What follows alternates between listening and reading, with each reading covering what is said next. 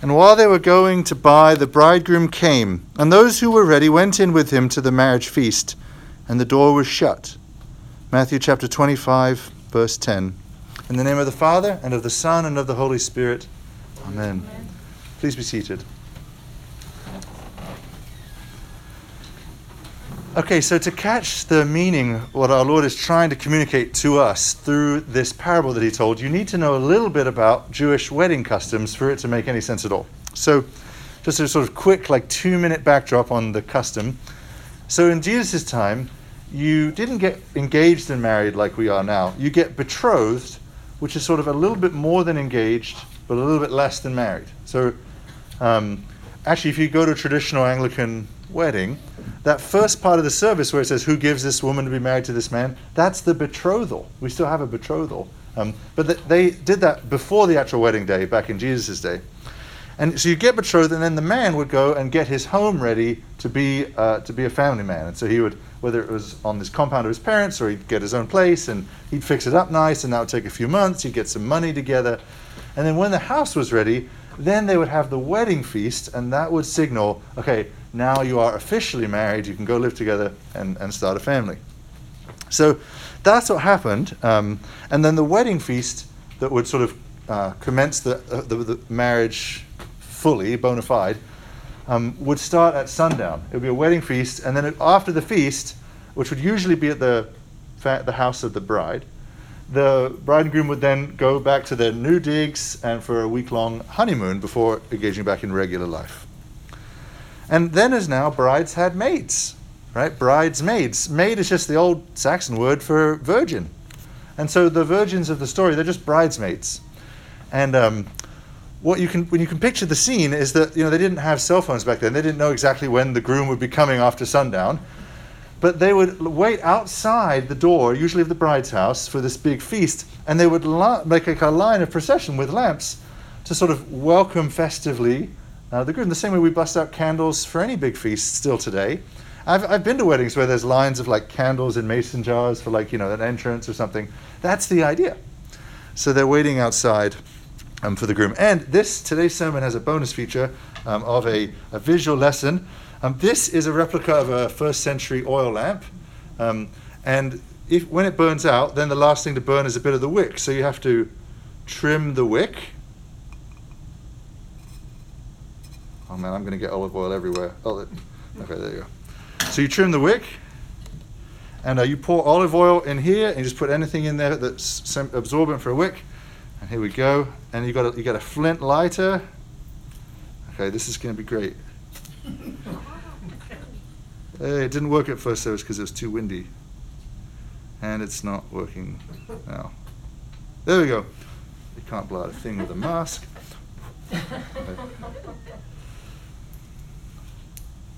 Okay, so just so you can picture it, this is what all the bridesmaids would be holding.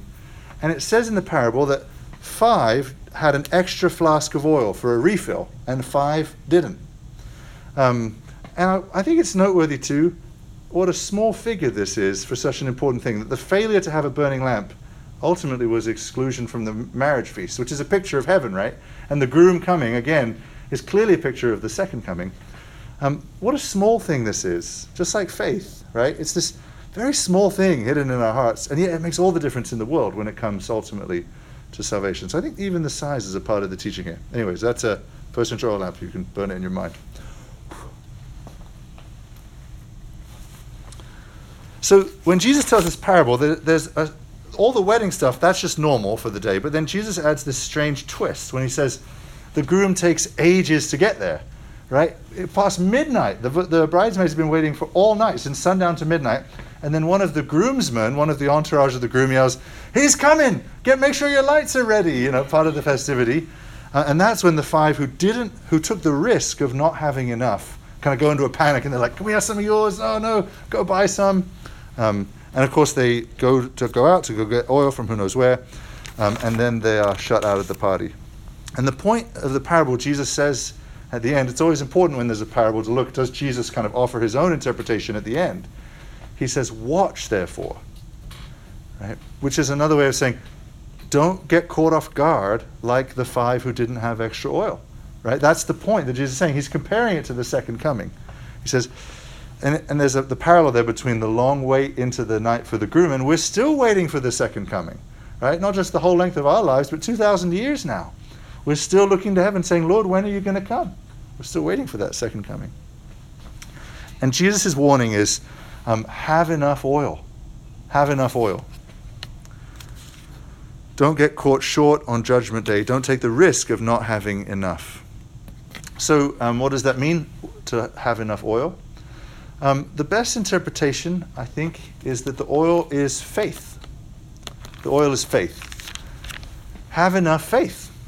Have enough faith to last for the long night. Right? It's noteworthy that all of the bridesmaids were waiting for the groom at some point. Right? They all had some oil, but some didn't last long, weren't able to make it through the whole of the night. So I really believe this is a picture of Christians. It's not the world and Christians together. This is Christians. Christians who endure and wait with faith until the end, which is either the Lord's coming back or our own death, or those who don't make it to the end. I've known Christians who've been Christians 5, 10, even 20 years. Then they give up and they say, I'm not sure I believe all this anymore. And the oil runs out, and they will be caught off guard on Judgment Day unless they repent, actually, and come back with oil, with faith. So it's a picture of having faith that endures.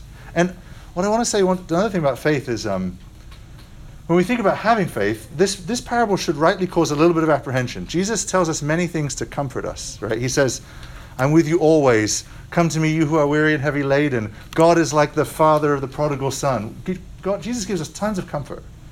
But he also prods us. And this is one of those prods. The parable clearly intends to make us feel a bit uneasy, apprehensive, or the biblical word, vigilant, watchful. Say, oh, I don't know if I have enough faith, right? That's actually the right response. In fact, if in hearing this parable and what I'm saying, you're like, yeah, I've got enough oil, no big deal. That's actually a serious sign for concern. That's what Amos is prophesying against when the Amos reading we heard. Amos says, woe to you who would have the day of the Lord. Right? Those of you who would be like, yeah, I'm ready for Judgment Day. You have misapprehended the severity of what that day is. Right? St. Peter says the entire cosmos will be dissolved with fire and everything will be laid bare before the eye of the Lord. Right? That's a serious day. That's not something to be lackadaisical about. And that's what Jesus is saying. Don't be lackadaisical. Be prepared. Be vigilant. Be ready. Have enough faith.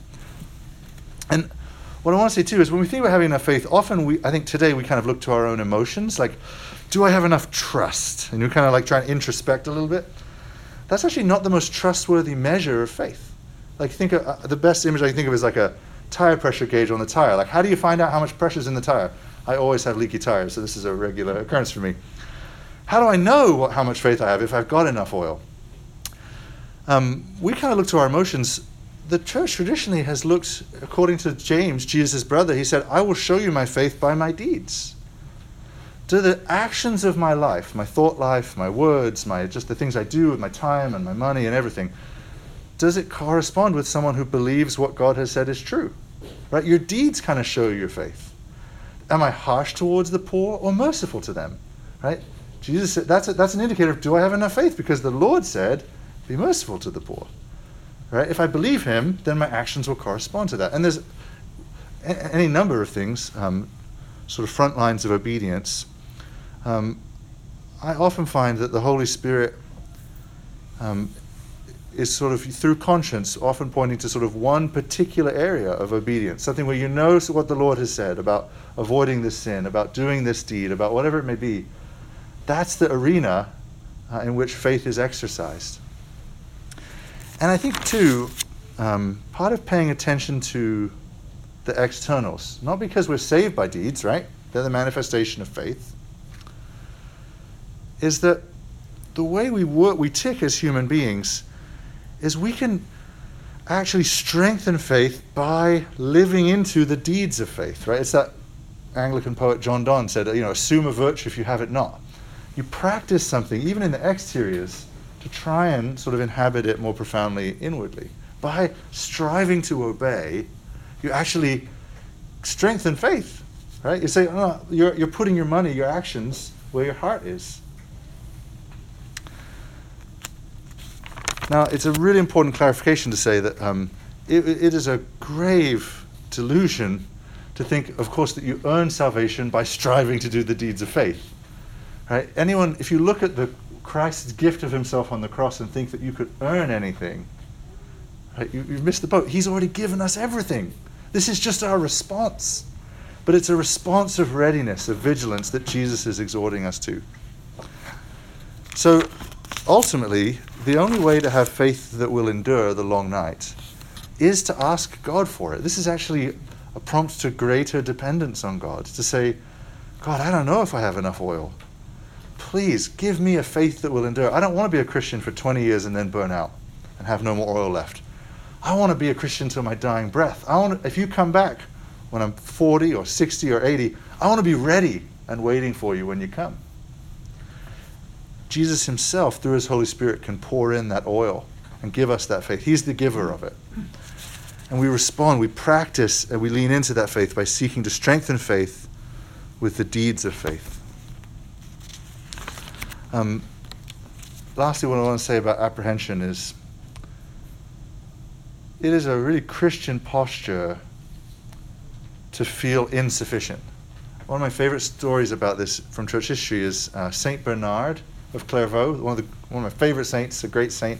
I realize I say that about every saint. In the 12th century, he was on his deathbed after this long and devout life, and a demon actually presented to him and said, "You're a filthy sinner. You're a sham Christian. You haven't lived sufficiently Christian life. You deserve to go to hell for your life." And St. Bernard's answer was, "You're absolutely right. You're right. I do deserve to go to hell. On Judgment Day, I plead nothing but the mercy of Jesus." And I love that. What a picture of sort of striving to have enough oil, but not trusting in the oil, still having your eyes fixed on the bridegroom who is coming as judge and savior. Lastly, there's just a prayer I want to tell you about. It's on page 678 of our prayer books. It's number 109. Feel free to look at it if you want. Page 678.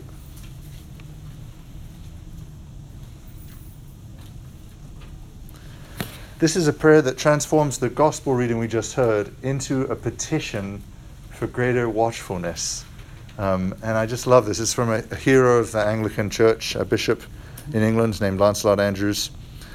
"Thou," obviously God, "who with thine own mouth hast told us that at midnight the bridegroom shall come, grant that the cry, 'The bridegroom cometh,' may sound evermore in our ears, that so we be never unprepared to meet him, or forgetful of the souls for whom he died, for whom we watch and pray, and save us, O Lord. Amen." I love that, to sort of take the parable and map it onto our own life, and to almost like with your ear to, you know that thing in your house where you're like, did I just hear something? So spiritually, did I just hear someone say the bridegroom cometh? Right? Because he is about to come. And I know the church has been saying that for 2,000 years now, but it's only more true with every passing year. The bridegroom's about to come. And that's the great theme that we lean into at the end of this church year cycle as we round into these weeks that are preparatory to Advent. And then Advent, the great theme is looking for the second coming. The church year begins with the message of Christmas, walks through the life of Jesus, and ends with the expectation of the second coming. So all of our readings for the next 5 weeks in the lectionary are second coming readings, and a chance, together with this prayer by the grace of God, that we would all become more ready, more watchful, like the wise bridesmaids of the gospel. May it be. Amen.